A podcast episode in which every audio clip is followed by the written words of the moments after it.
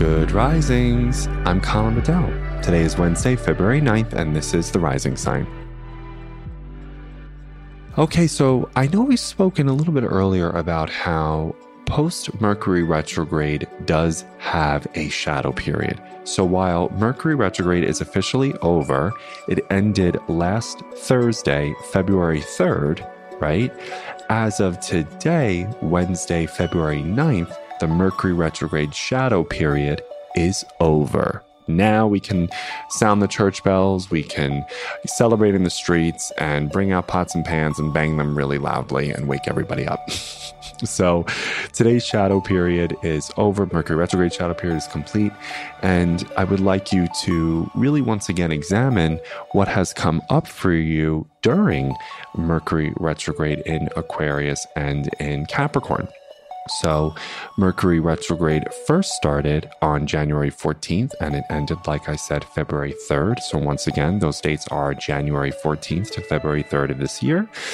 And this was coinciding, folks, with Venus retrograde as well. So, what was super interesting about January is that although it is the first month of a new year. Typically, this is when we start new things, new year, new resolution, new me, yada, yada.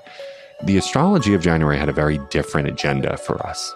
This wasn't really this month, the start of February, the time to begin new things. It wasn't. It was the time to actually really review and rethink and reassess our values, the way that we show up in the world and communicate our ideas with the world, and the way that we engage with other people. So that was up for conscious review throughout the vast majority of January.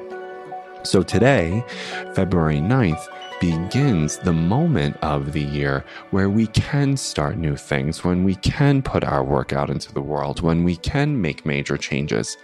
And like we talked about yesterday, you know, maybe we have to start saying no to people with more compassion, right?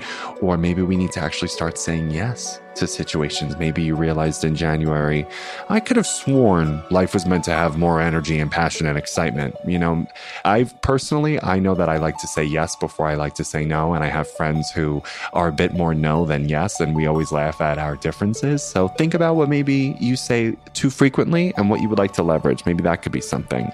But I suspect that around January 14th until last Thursday, something came up for you that you would like to honestly review, rethink, and reassess and apply. And now that Mercury has left its post retrograde phase, today is the day where you're meant to start applying. Because the beauty of participating in astrology and really any thoughtful spiritual path is that it tends to bring things up to the surface that we haven't maybe considered or thought about, really need to integrate.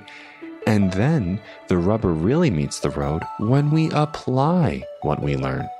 Okay, so now data identification and data integration, that's over. It's all about data application.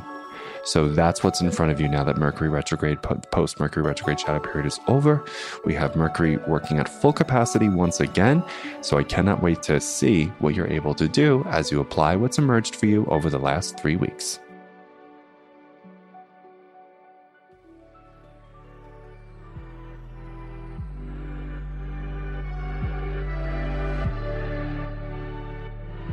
So I'm Colin, and you can find me at Queer Cosmos. Thank you so much for listening to Good Risings. If you enjoyed this podcast, please let us know by leaving a review because we love hearing from you. Have a great day, everyone. Bye.